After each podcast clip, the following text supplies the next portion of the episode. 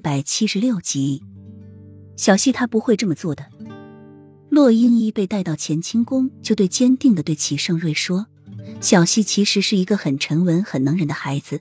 他知道小溪很讨厌皇后，但是却极力的忍着。小溪虽然年纪小，但是懂得却很多，又怀有身孕，小溪怎么会将幼梅推到湖水中呢？”齐盛瑞眯起妖孽的桃花眼，立马射出的竟是毛骨悚然的寒光。洛英的表情和小溪的表情如此的相像，都是那么的倔强。带着不怕死、不畏惧的气势，小溪是不是故意的？但是他确实将皇后推到了湖水中，不仅是乾清宫的人，就是当时在场的人都那么说。齐盛瑞一字一顿的说着，没说一个字，周围的空气就降低一度，十分的骇人。脸上虽然已经平静下来，但是却变得更为的骇人。就算是一个人送门前走过。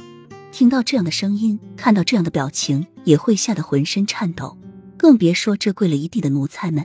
他们此时恨不得都瞬间瞎了、聋了，什么也看不到，什么也听不到，因为太恐怖了，太让人心惊肉跳了。甚至他们就想那么直接死掉算了。洛英惊慌的眸子猛地一暗，一听到这个消息，他就料定是又没要陷害太子，本来还有底气、信心十足的。能找到又没的一丝破绽的他，却没有想到他自己宫中的人也这么说。太子宫的人，尤其是太子身边的人，都是他精心挑选出来的。一个说是太子推的就算了，就连太子的老师也这么说。难道他们都被收买或者威逼了吗？不可能。小溪的性子我了解，他知道皇后有孕在身，不可能伸手去推她的。这一定是一个误会。洛英辩解着。小溪那么懂事，怎么可能无端去推皇后？一定是皇后对她做了什么？是一个误会。皇后想去拉小溪的手，但是小溪不让。小溪为了让皇后松开手，就推了皇后一下。